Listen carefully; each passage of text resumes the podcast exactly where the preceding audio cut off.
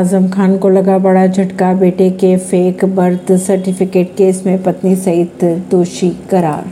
Samajwadi party के वरिष्ठ नेता आज़म खान के बेटे से जुड़े फेक बर्थ सर्टिफिकेट केस में बुधवार को बेहद अहम फैसला सुनाया गया। रामपुर की एमपी, एमएलए कोर्ट ने तीनों को दोषी करार देते हुए सात सात साल की सजा सुना दी। तीनों को अदालत से सीधे जेल ले जाया गया। कहा यह जा रहा है कि फेक बर्थ सर्टिफिकेट का यह केस 2017 के यूपी विधानसभा चुनाव से जुड़ा हुआ है। तब अब्दुल आज़म ने रामपुर के स्वार विधानसभा सीट से सपा के टिकट पर चुनाव लड़ा था। इस चुनाव में उनकी जीत भी हुई थी, लेकिन चुनावी नतीजों के बाद उनके खिलाफ हाईकोर्ट में केस दाखिल कर दिया गया था। उन पर आरोप ये था कि अब्दुल्ला आज़म ने चुनावी फॉर्म में जो उम्र बताई है, असल में उनकी उम्र उतनी नहीं है। परवीन सिंह, दिल्ली से।